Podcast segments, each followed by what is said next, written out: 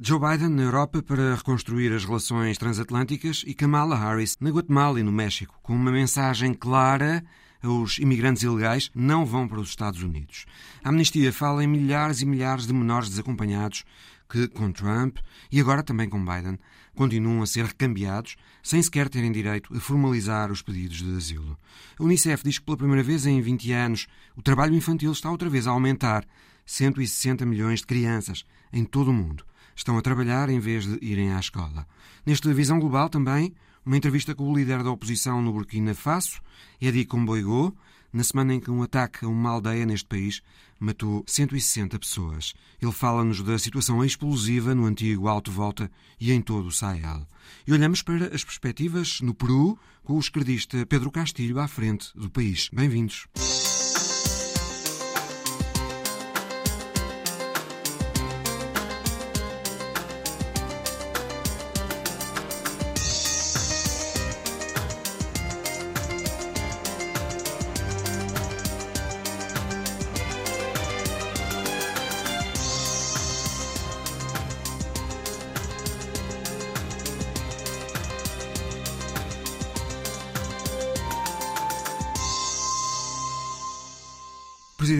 Americano Joe Biden está na Europa para um conjunto de reuniões e cimeiras que começou em Londres, com Boris Johnson e que vai terminar a meio da semana com um encontro com Vladimir Putin.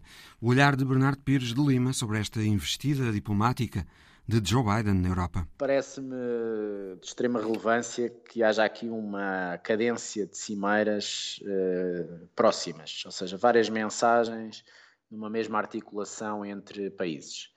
G7, NATO, União Europeia e depois uma bilateral mais à frente com a Rússia. Acho que do ponto de vista simbólico é claramente recuperar de alguns anos de, de grande tensão. O G7 estava completamente moribundo e, através do debate financeiro e, sobretudo, da justiça fiscal global, eh, relançam eh, uma espécie de liderança em petit comité que depois terá outro tipo de fóruns, o G20, a OMC, eh, as organizações de Bretton Woods, que deem outra escala global às propostas eh, aqui iniciadas, nomeadamente na tributação mínima às grandes empresas multinacionais e principalmente às tecnológicas. No G7, para... Bernardo, já agora eh, que parece que se pretende alargar, não é? Para um G10, vá lá, não é? Há três Isso países é uma, é uma proposta, é uma proposta convidados para esta algum, cimeira. Tem alguns anos, nasce em Londres, Uh, casa um bocadinho com esta ideia lançada em campanha pelo Joe Biden de, de, de uma grande cimeira das democracias, uh, associando aqui no caso do G7 à, Coreia do Sul, ao Japão, à Austrália. O Japão já está, a Austrália e a, e a Índia. Pode ser interessante, mas, uh, mas penso que o, o importante aqui é sinalizar um regresso de um órgão que estava paralisado a uma liderança de um debate que me parece fundamental. E é isso também que vai acompanhar a, cimeira do, com a União Europeia, que é uma cimeira minimalista necessariamente, mas que não deixa de acontecer. E a primeira viagem ao estrangeiro do Presidente tem esta cadência transatlântica. Isto é importante dar relevância. No caso de, de, da relação com a União Europeia, mais uma vez, é no plano da governação digital e tecnológica que eu acho que os primeiros passos vão ser dados, no sentido de alargar uma base mais fortalecida e não tão desgarrada entre Washington e várias capitais da, da Europa, para uh, encontrar aqui uma fórmula de garantir maior eh, justiça fiscal e cuidado na uh, governação das, das, grandes tecnológicas e chamar à pedra nesta distribuição de, de responsabilidades globais no campo da desinformação, mas também no campo fiscal, essas grandes empresas. Isso parece-me importante. Depois há um debate em curso que não é consensual minimamente, que tem a ver com a libertação das patentes para uh, as vacinas. Uh, nos últimos dias, o presidente francês tem tem trabalhado muito esse ângulo, mas não é consensual, nomeadamente com a Alemanha. Libertação Portanto, não, temporária. Libertação temporária. De qualquer das maneiras, eh, é um debate que também está a fazer o seu, o seu caminho, mas não é, não é esse o debate que me parece que colha mais consenso. O, o debate que colhe mais consenso é a oneração justa de, dos grandes players tecnológicos internacionais neste esforço pós-Covid, que também tem um lado de responsabilidade na, digamos, na saúde das democracias, nomeadamente naquilo que são as, as, as plataformas de, de divulgação de, de, boatos e de fake news e de desinformação. Uh, depois a Cimeira da NATO. A Cimeira da NATO também constrói aqui, ou, ou, no fundo arruma, um fim de ciclo de 20 anos no Afeganistão e o início de um debate sobre o novo conceito estratégico para a década. E, portanto, é, é particularmente relevante nesse sentido, no, na, na, lógica em que fecha um, um, um, ciclo e abre outro, que se espera uh, bastante mais fluido e com uma componente política bastante mais uh, vincada. E aí as, as parcerias uh, com várias regiões, nomeadamente no Sudeste Asiático, vão, vão ter bastante cabimento. No caso da Rússia, já é uma passada mais bilateral, que tem a ver com uma, digamos, uma, um raciocínio nesta administração, que é, no fundo, inverter uma posição de acomodação à passada Rússia que a anterior administração Trump uh, lançou, uh, mas ao mesmo tempo não é uma administração que queira uma beligerância argumentativa ou de ameaça e contra-ameaça constante e, portanto, promove Uh, no fundo, uh, faz aquilo que o Obama fez por outros meios, não é? Que em vez de lhe chamar um reset, como fez na altura com o presidente Medvedev, faz aqui uma, uma lança um isco para assuntos comuns, nomeadamente aquilo que é a Ucrânia, a Bielorrússia e, e a própria dimensão da NATO para a próxima década. Eu acho que é um passo interessante, mas não deve ser visto como um passo de, ehm, digamos, de, de, acomodação nos termos em que eh, a anterior administração o fez. E, portanto, eh, pode ser até uma, uma fórmula eh, que o presidente americano encontra, nomeadamente com a China, no plano bilateral, para resolver, ou pelo menos para não se entrar numa beligerância argumentativa que não leva a lado nenhum e só cria tensão nos mercados internacionais e, e nos países de vizinhança. Entretanto, a China já reclamou do que diz ser os Estados Unidos a tentarem formar cliques pelo mundo. Joe Biden, na sua primeira visita à Europa, e a vice-presidente americana Kamala Harris fez também a primeira visita ao estrangeiro desde o início do mandato. Foi ao México e à Guatemala tratar dos problemas da imigração na fronteira. No México, assinou um memorando de cooperação para continuar a colaboração entre as autoridades americanas e mexicanas nesta matéria dos imigrantes e na Guatemala avisou os guatemaltecos de que não devem mesmo tentar entrar nos Estados Unidos de forma ilegal ou então serão recambiados. I want to be clear to folks in this region who are thinking about making that dangerous trek to the United States-Mexico border. Do not come. Do not come. And I believe if you come to our border, you will be turned back. A vice-presidente dos Estados Unidos, Kamala Harris. Ora, também esta semana, a Amnistia Internacional publicou um relatório sobre o que têm sido as políticas mexicana e americana, quer com Trump, quer com Biden, no que toca aos migrantes nas fronteiras. Políticas de deportações forçadas de milhares de menores que entram desacompanhados nas fronteiras. Temos no Visão Global Pedro Neto, o diretor executivo da Amnistia Internacional Portugal. Muito boa tarde. Vamos aqui falar muito destes menores desacompanhados. Antes de mais, para percebermos, Pedro, estamos a falar de menores de que idades? Muito boa tarde, Mário Rui Cardoso, e muito obrigado pelo convite. De facto, nós fizemos um levantamento extensivo e detectámos que, mesmo já durante a administração Biden e Harris, as deportações continuam. Eh, e estas milhares de crianças migrantes são crianças que identificamos como desacompanhadas e que estão a tentar entrar quer no México, vindo de outros países da América Central, quer nos Estados Unidos, vindo, obviamente, de fronteiras terrestres do México. E as idades e estas, delas?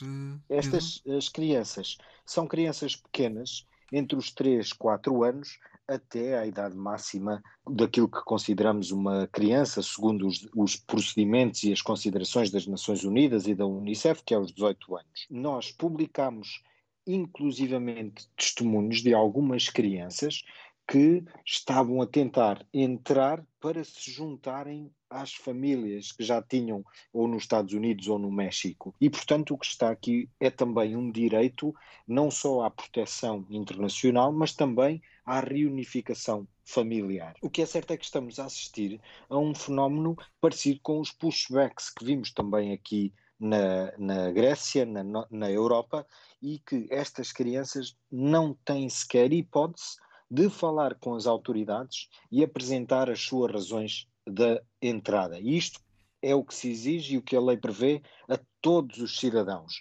Quando estão em causa crianças, os procedimentos são ainda mais completos por exigência de acolher estas crianças e não as deportar, primeiro, sem antes as ouvir, segundo, não as deportar sem garantir que elas, ao serem devolvidas, não vão ser submetidas a riscos de tráfico de seres humanos e de exploração, dada a sua situação, da condição da sua idade e o facto de serem menores e menores desacompanhados. Os testemunhos e, portanto, dessas crianças é que aparecem neste relatório da Amnistia Internacional apontam então para situações como deportações sumárias, quer pelas autoridades americanas eh, e mexicanas na fronteira norte do México, quer pelas autoridades mexicanas na fronteira sul, não é?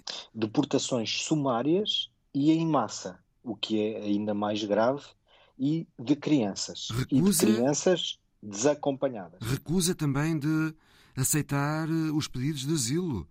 Uh, Sim, previstos na esta lei. recusa, esta recusa, em muitos casos, nem sequer chega a, a ser feito o pedido de asilo.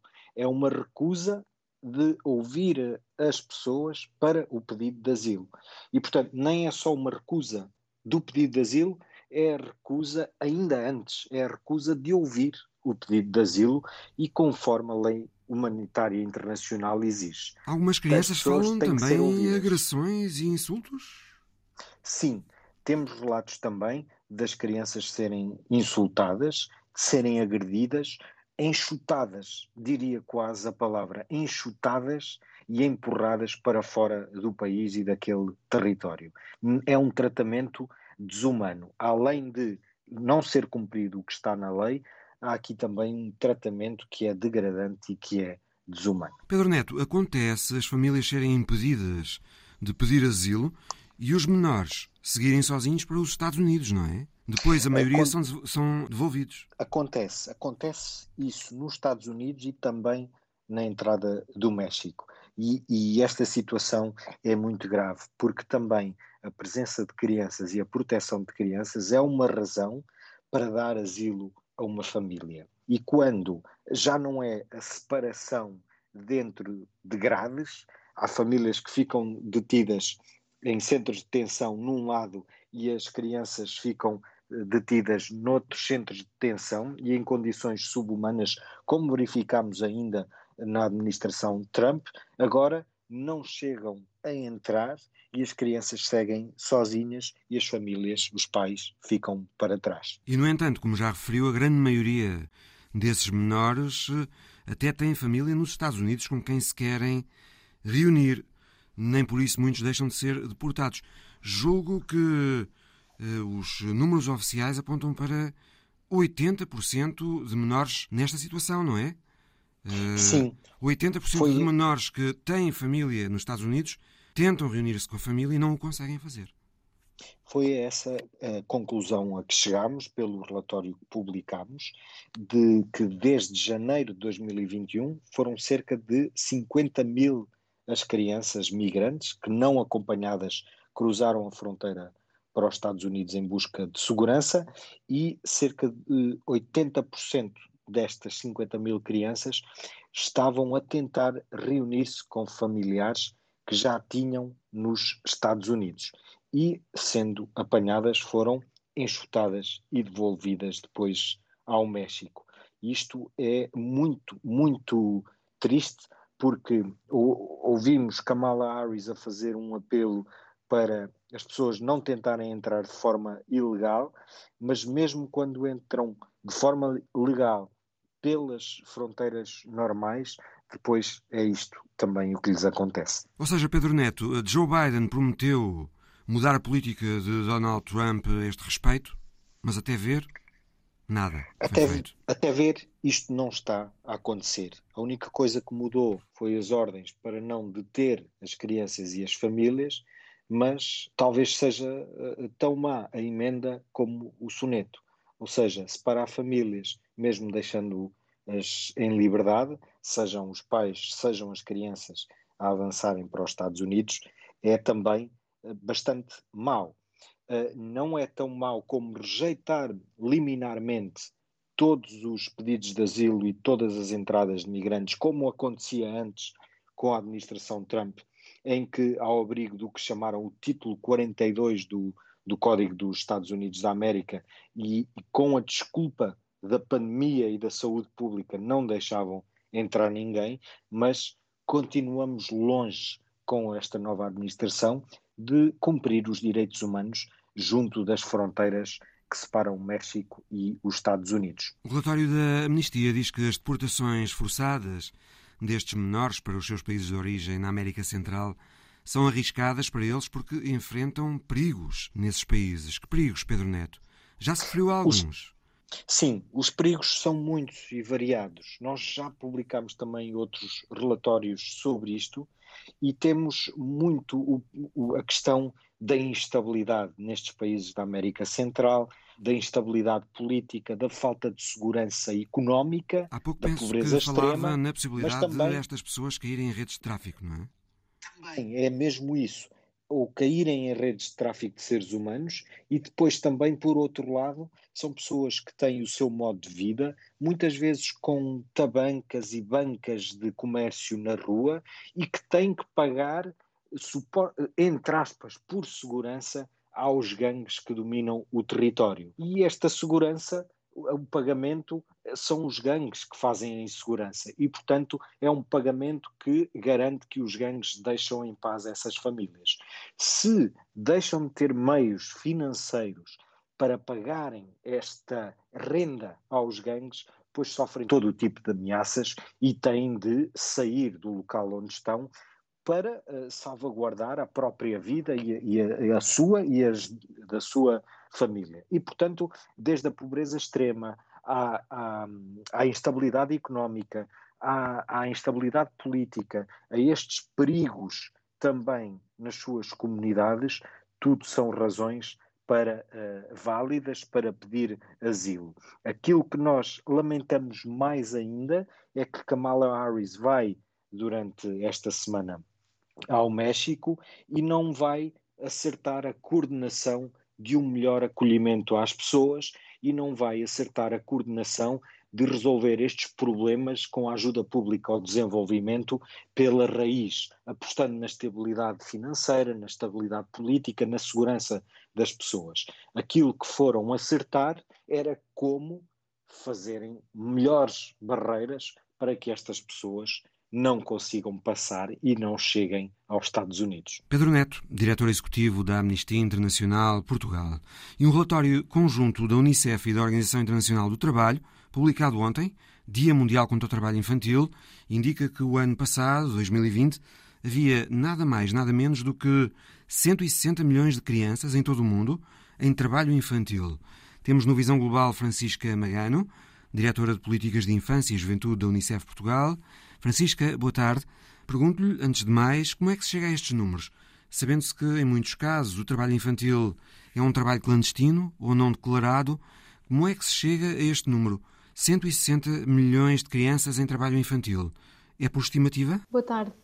Sim, é, é, uma, é uma estimativa dos, dos últimos anos e, e, e, como dizia, 12 de junho, ontem, marcávamos o Dia Mundial contra o Trabalho Infantil e gostaríamos muito de estar a assinalar os progressos na, na, na erradicação do trabalho infantil. Infelizmente, o que estamos é a assistir a uma redução e pela primeira vez em 20 anos verificamos não uma redução do trabalho infantil, mas essa, essa realidade preocupante de 160 milhões de crianças em todo o mundo envolvidas em trabalho infantil. O que se tem verificado é que desde 2006 para cá o trabalho infantil voltou a aumentar mais 8 milhões e meio de crianças remetidas a essa condição de trabalho infantil nesses quatro anos, não é? Correto, sim. O que dá cerca que é que de uma em cada dez. Uma em cada dez crianças no mundo no mundo. O que é que terá levado a esse aumento, Francisca Magano? Estamos, obviamente, no, nos últimos anos, eh, e os dados eh, referem-se até, até 2020, portanto, não têm toda a realidade causada pelas medidas uh, tomadas pelo efeito da pandemia. Portanto, a acrescentar uh, a esses números preocupantes, ainda temos uma outra estimativa de, de 9 milhões de crianças que podem hoje estar em risco Ehm, de, de, serem vítimas de trabalho infantil em resultado dos efeitos da pandemia. Presumo Mas... que porque as escolas foram encerradas, porque houve aumento de pobreza porque as pessoas não podem trabalhar, não é? Os problemas económicos associados à pandemia, presumo que por essas razões, não é? Exatamente, exatamente. Os efeitos da pandemia que, que, estimamos que contribuam para este aumento referem-se exatamente aos efeitos, nomeadamente o encerramento das escolas. As crianças sem frequentar as escolas acabaram por ingressar noutro tipo de tarefas, e nomeadamente em trabalho infantil. E, e, como falávamos, e essa era uma realidade que já assistíamos antes, até bem antes da, da, da pandemia, que era, uh, em, em, particular em algumas regiões do mundo, o, o, aumento da precariedade, a pobreza. E não podemos dissociar o trabalho infantil da pobreza. A verdade é que muitas destas crianças vivem em agregados familiares uh, pobres. E vivem também em pandemia... uh, países com forte crescimento populacional, sem medidas de proteção social eh, adequadas? Exatamente, sim. Uh, portanto, o que assistimos é sistemas de proteção infantil, mas também sistemas de proteção social que podem apoiar os agregados familiares, também muito deficitários. E, e, e, e as oportunidades também para os próprios pais quem cuida das crianças também nestes países tendem a ser fracos. Por isso é que a Unicef e, a OIT neste relatório, aquilo a que apelam acima de tudo é assegurar a proteção social adequada para as crianças e para as famílias, para exatamente mitigar os efeitos da pobreza, uma pobreza que já sabíamos que existia e que com os efeitos da pandemia prevemos que aumente e, portanto, é preciso uh, efetivamente apoiar estas famílias, também apoiando a, a, a, promoção do trabalho digno para os adultos, para que as crianças, as famílias não tenham que recorrer à ajuda dos filhos para gerar rendimento familiar. Pensando na criança, eh, e como falávamos há pouco, e até com o encerramento das escolas, é absolutamente crucial que as crianças regressem à escola e as que já estão na escola possam permanecer. É preciso uh, uma educação gratuita e de qualidade para, para todas as crianças, para que nenhuma delas tenha que ingressar pelo trabalho infantil, porque destes números, o que é também preocupante é uh, as idades. As idades, ia falar-lhe disso mesmo, um dado deste relatório, Francisca, é que hum, este fenómeno atinge crianças cada vez mais novas, não é? Houve um aumento significativo Sim. do número de crianças a trabalhar que estão entre os 5 e os 11 anos de idade. As crianças com estas idades são mais de metade de todas as que trabalham no mundo, portanto, de todas essas 160 milhões de crianças que trabalham no mundo. Sim, isso é um dado muito preocupante. As faixas etárias um, mais velhas acabam por assistir a, alguma, a uma redução. O que assistimos foi um aumento substancial um, nessas faixas etárias entre os 5 e os 11 anos. Portanto, mais de metade das situações são, são nesta faixa etária. E muitas e a desempenharem pensarmos... tarefas consideradas perigosas. Portanto, 79 milhões de crianças em todo o mundo a desempenharem tarefas consideradas perigosas. Sim, que tipo de eh, tarefas podem, são essas? Que podem, que podem efetivamente prejudicar a saúde e, e, a segurança, e a segurança da criança. O que nós sabemos é que 70% dos casos de trabalho infantil ocorrem no setor agrícola, portanto, estamos a falar, e se pensarmos nestas crianças de 5, 6 anos a desempenharem algumas destas funções, muitas vezes Uh, trabalhos pesados, forçados, até para um adulto. Uh, basta imaginarmos o que é uma criança de 5, 6 anos a fazer um trabalho destes no, no setor agrícola é realmente eh, preocupante pensar que, que, por causa disso também as crianças não, não vão à escola. São 70% eh, porque... de crianças no setor eh, agrícola, depois 20% nos serviços e no setor industrial 10%. Sim, e, e, e, portanto, o, o, que é preciso também fazer é, é, este investimento nestes, nestes setores. Estes números e estes relatórios permitem, permitem dar-nos uma, uma realidade, quantificar é verdade e, perceber de que forma é que, uh, enfim, que retrato é que fazemos. E, portanto, o que apelamos é que as políticas que são necessárias, porque estes números não são necessariamente conclusivos, não são uh, a ideia que não sejam fatalistas no sentido de agora uh, ficarmos sem, sem ação. Uh, efetivamente, os números e, e, e todo o retrato que fazemos, exatamente para as políticas serem o mais adequadas possíveis à realidade. E se é uma realidade que afeta, em particular, crianças pequenas no setor agrícola, então é preciso investir nestes setores e em respostas a, a, crianças, a crianças pequenas, para que efetivamente uma criança de 5, 6, 7, 11 e, obviamente, uma criança de 14, 15 possa estar onde deve estar que é na escola. Quais são os países do mundo ou regiões do mundo, Francisca, onde há mais trabalho infantil? A região da África subsaariana é aquela em que continuamos a assistir ao maior número de casos. A verdade é que a África subsaariana tem mais casos do que em todo o resto do mundo. Um, em, em, conjunto. E, portanto, é exatamente nessa área que tem que ser tomadas medidas. E aqui a, a Covid-19 eh, tornou, tornou também ainda mais clara a importância da cooperação internacional. Eh, de que, e em particular da erradicação do trabalho infantil, não será possível apenas de uma, de uma região sozinha, de um país sozinho não irá conseguir erradicar. É preciso efetivamente esta cooperação e parcerias para dar resposta a estes desafios que são nacionais, mas são também globais. Não iremos erradicar a, a, o trabalho infantil até 2025. A meta que todos os Estados assumiram um, ah, no âmbito dos Objetivos de Desenvolvimento Sustentável, não iremos uh, atingir se não uh, forem tomadas medidas, em particular uh, na região da África subsaariana. A diretora de Políticas de Infância e Juventude da Unicef Portugal, Francisca Magano. Agora, na imagem da semana de Paulo Dentinho, o presidente francês Emmanuel Macron, agredido com uma chapada durante uma visita a Valence, no sudeste de França. Um homem dá uma bufetada noutra e naquele preciso instante grita palavras de ordem a remeter para os meios monárquicos mais conservadores. O agredido não é um qualquer, é o chefe de Estado francês, Emmanuel Macron. O presidente, num périplo pela França, dirigia-se a um grupo de pessoas quando aquela situação invulgar aconteceu. Allez, allez, venez là, un petit coup.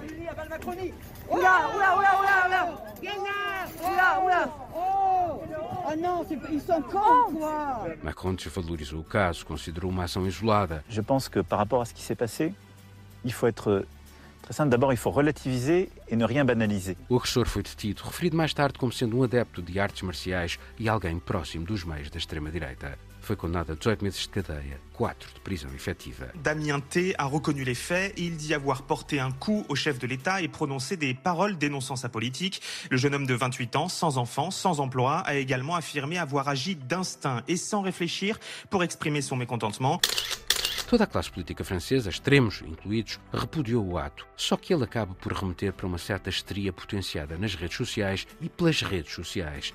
Essa voragem diária do comentário imediato, onde quase não há debate de ideias ou confronto de programas, onde quase tudo se pode dizer verdadeiro ou falso. Uma sondagem recente indica, aliás, que a maioria dos franceses, mais de 85%, acredita que as redes propagam informação falsa. No entanto, e paradoxalmente, metade dos sondados admite que elas são mais suscetíveis de vir a influenciar o seu voto do que os meios de comunicação tradicionais. Regressemos então ao episódio da chapada no presidente. Ele não pode deixar de ser visto no contexto de uma tensão política crescente, alimentada por pequenas frases que vão do achincalhamento do adversário até à intimidação. As eleições regionais francesas são dentro de poucos dias e atrás delas é todo o desafio das presidenciais do próximo ano que já se joga.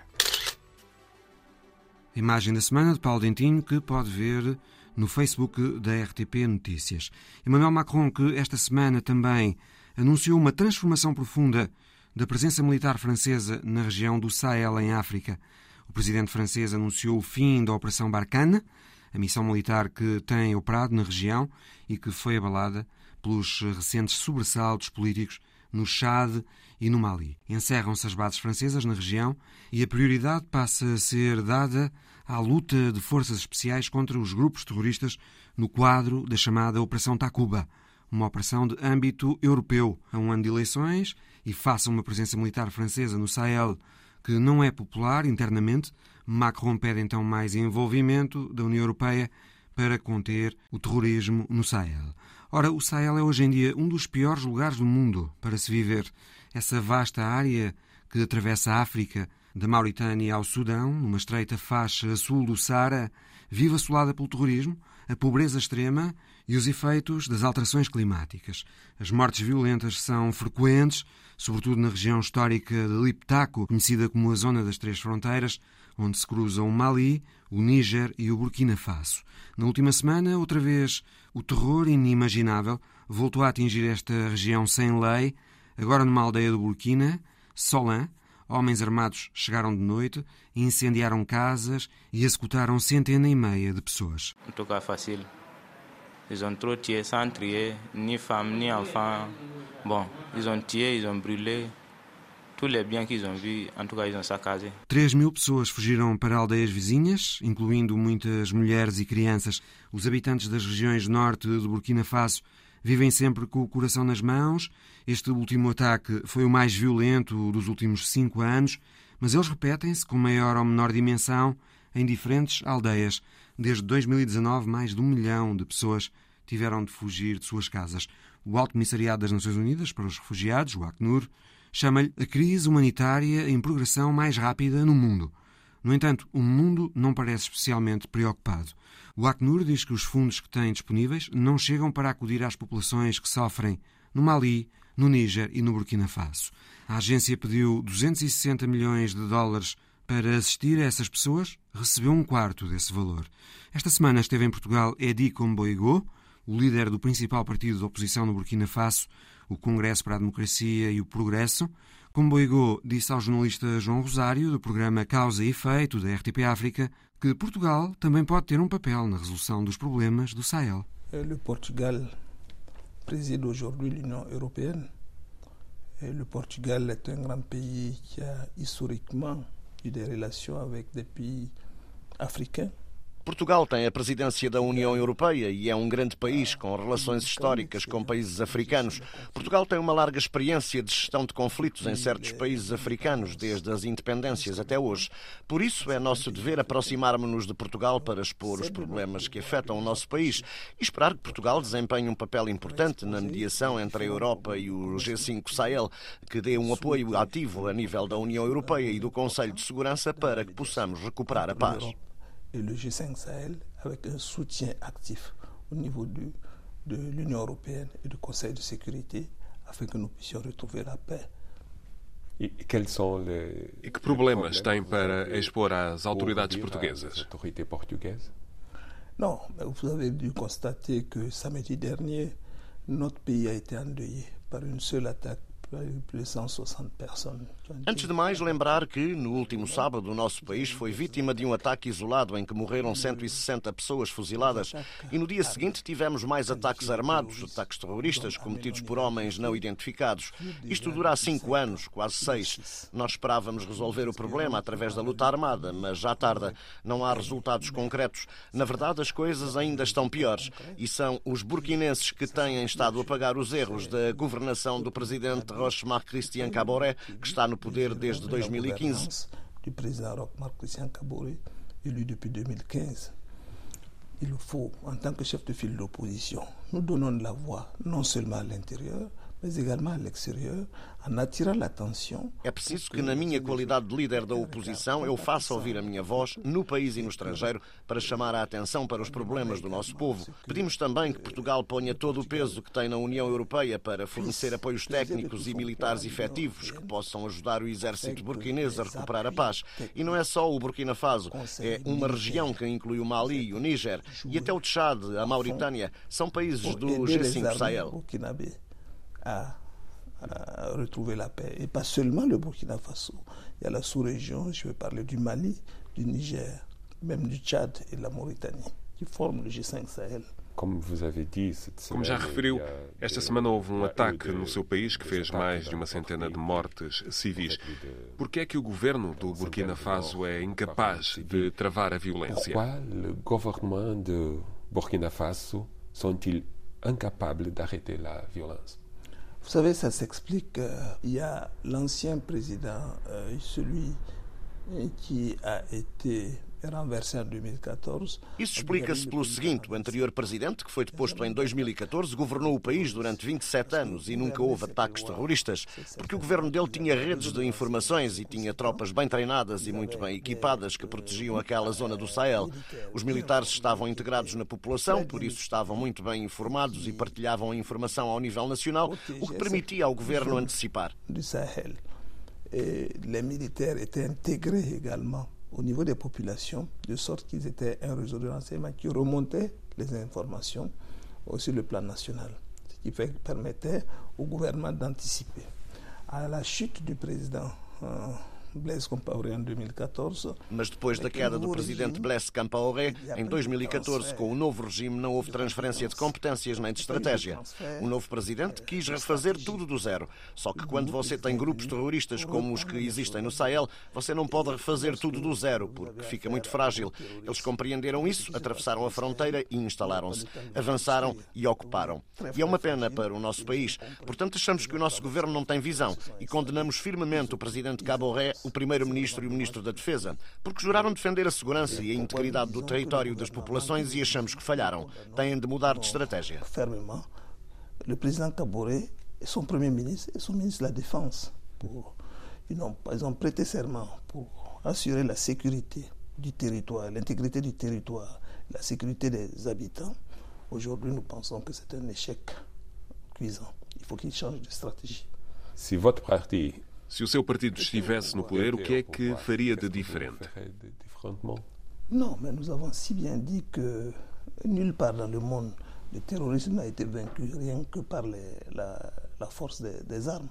Repare, nós sempre dissemos que em nenhum lugar do mundo o terrorismo pode ser vencido apenas pela força das armas. São precisas quatro coisas, basicamente, para vencer o terrorismo. Claro que é preciso um exército forte, bem formado e equipado para enfrentar este tipo de ataques, mas também é preciso uma rede de informações forte e integrada na população para recolher as informações. Fort, installé, intégré dans les populations qui remontent les informations. Il faut également é preciso também uma diplomacia ativa para saber quem nos ataca e porquê. Pour enfin utiliser l'aspect économique. E é preciso uma diplomacia económica que consiga atrair investimento para a região, de maneira a que os jovens recrutados pelos grupos armados possam ter empregos para se sustentarem. Grupos armés puissent avoir de l'emploi et de quoi survivre et ils se détacheront naturellement. Vous savez la zone Kirélé, regorge beaucoup de ressources. Sabe que aquela zona tem muitos recursos e muito potencial mineiro. Há indícios de que tem muito gás, muito petróleo e muito urânio. Há ouro e há água mineral. A água mineral que temos naquela zona pode alimentar o Burkina Faso, o Mali e o Níger durante dois séculos. Temos também experiência de um século de exploração de manganês naquela zona. O potencial petrolífero e gasífero daquela região dá para alimentar o mundo inteiro ainda por mais de 200 anos. Rien qu'en prenant le manganèse dans la zone nous avons un siècle d'exploitation et sans que ça se, se termine. Donc, le potentiel pétrolier gaz peut alimenter le monde entier pendant encore deux siècles. Donc, il y a des intérêts économiques énormes Há ali interesses económicos enormes, por isso temos de ter essa visão da diplomacia económica. Os países do Conselho de Segurança, do G7, da NATO e os outros países economicamente desenvolvidos, como a China e outros, devem sentar-se à mesa, fazer um plano de investimentos e fazer também um plano de proteção desses investimentos e das populações que vivem na região. Se não conseguirmos isso, nunca vamos conseguir retirar uma única arma da região. Faire un plan d'investissement et en même temps faire un plan de protection de ces investissements et de ces populations qui sont dans la zone. Si on arrive à ce, ce point, nous pensons qu'on euh, n'entendra plus tirer une seule arme dans la zone. Pensa que a presença de forças das Nações Unidas no Burkina Faso ajudaria a resolver o problema da violência? Résoudre le problème de la violence? Non, ce n'est pas seulement les forces. Je vous ai dit que les seules forces armées ne peuvent pas résoudre le problème. Il faudrait que l'on associe à ces forces armées Não penso que seja só um problema de presença militar. Como lhe disse, acho que as Forças Armadas sozinhas não conseguem resolver o problema. É preciso associar às Forças Armadas uma diplomacia económica inteligente. Se houvesse diplomacia e informações, nós sabíamos porque é que somos atacados e podíamos procurar uma solução negociada. Era mais inteligente. Acho que é populista dizer que vamos derrotar o terrorismo só com a força das armas. Por outro lado, sabemos que não são os cinco países do G5 Sahel que produzem as armas que vemos nas mãos dos terroristas. E não estamos a falar de armas brancas. Se houvesse uma diplomacia ativa e um envolvimento do Conselho de Segurança, dos países do G7 ou dos países da NATO, íamos conseguir o rastro dos fornecimentos de armas e podíamos cortá-lo. Seria uma primeira etapa. A seguir, íamos ver os financiamentos, quem financia esses grupos armados, e também os podíamos cortar, o que iria forçosamente fragilizar esses grupos e abrir espaço para tentar encontrar uma paz duradoura. Ça va forcément fragiliser le, ces groupes armés et nous allons trouver forcément une solution de paix durable. Votre pays o seu país é o mesmo que deu à África a figura de Thomas Sankara. O que sabem as novas gerações do Burkina Faso sobre o antigo presidente e sobre as ideias que tinha já então tão avançadas para a época? Sim, é verdade. É verdade que o presidente Tomás Sankara era um ícone, não podemos negá-lo. Era uma referência para todos. Lembro-me de ser estudante nos anos 80 e acharmos que tudo o que ele dizia era verdade. Com algum recuo, podemos dizer que ele estava à frente da sua geração. Mas continuam os mesmos problemas. A pobreza, a pobreza extrema. No Burkina Faso há 8 milhões de pessoas que vivem com menos de um dólar por dia é demasiado. O ano passado, mais 750 mil pessoas caíram nessa situação, o que significa que, se as coisas continuarem assim, em 2021 serão 10 milhões de pessoas na pobreza extrema. É a população de Portugal. Imagine você, Portugal, a viver com 10 milhões de pessoas na pobreza extrema. Em 2021, il y aura 10 millions d'extrêmes pauvres, si rien n'est fait. C'est-à-dire que c'est exactement la population de Portugal. Imaginez si le Portugal devait vivre avec 10 millions de personnes qui vivent l'extrême pauvreté. Mais ce n'est que la moitié de notre population. No nosso caso, é metade da população. Precisamos de atacar o problema da população que cresce enquanto a economia se afunda. Temos de inverter essa tendência.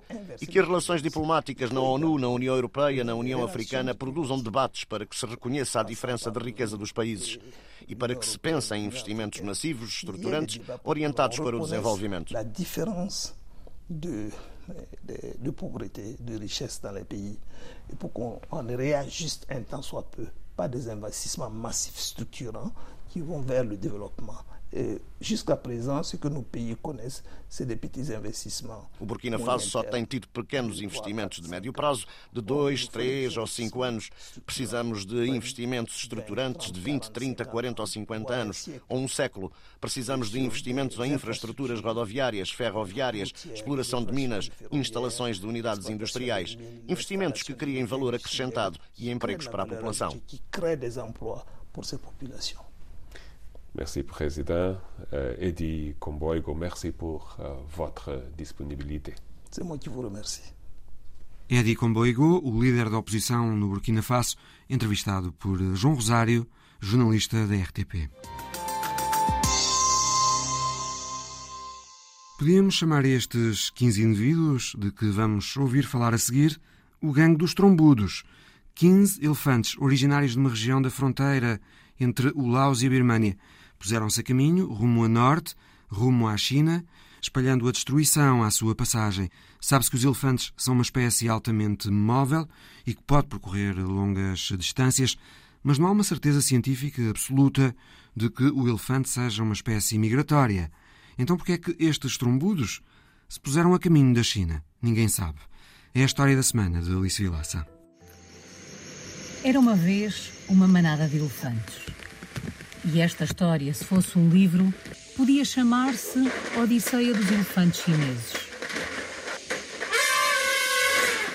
São 15. Seis fêmeas, três machos, três jovens e três crias. Uma delas nasceu já depois do início desta aventura. E nos últimos 15 meses já percorreram 500 quilómetros. Ninguém sabe porquê, mas a verdade é que os elefantes saíram de casa, a zona protegida de Xixangabana, na fronteira com o Laos e a Birmânia, em abril do ano passado. e desde então a manada está em movimento rumo ao norte da China. Pelo caminho, cruzaram vilas e cidades, já destruíram campos de cultivo, causaram danos materiais. E comeram e beberam sem serem convidados. Broken into villagers' homes, they've eaten their food, they've drank their water and they've destroyed the crops. E aqui e ali provocaram alguns sustos naqueles com quem se cruzaram.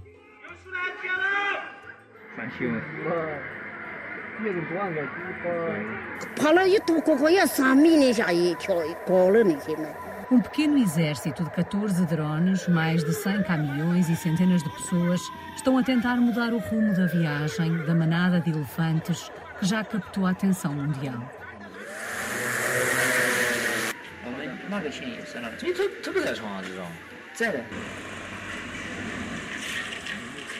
Nos últimos dias, chegaram aos subúrbios de Kunming, a capital da província de Yunnan, que tem quase 8 milhões de habitantes.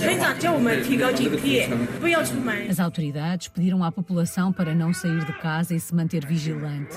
Em algumas zonas, o trânsito foi mesmo bloqueado e foram entregues refeições a alguns moradores. E há dias, imagens dos paquidermes a dormir numa floresta tornaram-se virais. Mas a dúvida mantém-se. Porque começaram os elefantes esta viagem? Alguns zoólogos dizem que a destruição do habitat natural levou os elefantes à procura de comida. The habitat of the elephants have shrunk, so they need other places to find food. Mas também há quem diga que a culpa é do líder, o elefante inexperiente que caminha sem rumo. Some also think that uh, the leader of the pack is very inexperienced and is sort of lost. Perguntas sem resposta. E há quem diga que o melhor é esperar para ver como vai terminar esta viagem. Or whether it's actually better to just observe them and see where they end up. A história da semana de Alice Vilaça. O Visão Global volta para a semana. Até lá.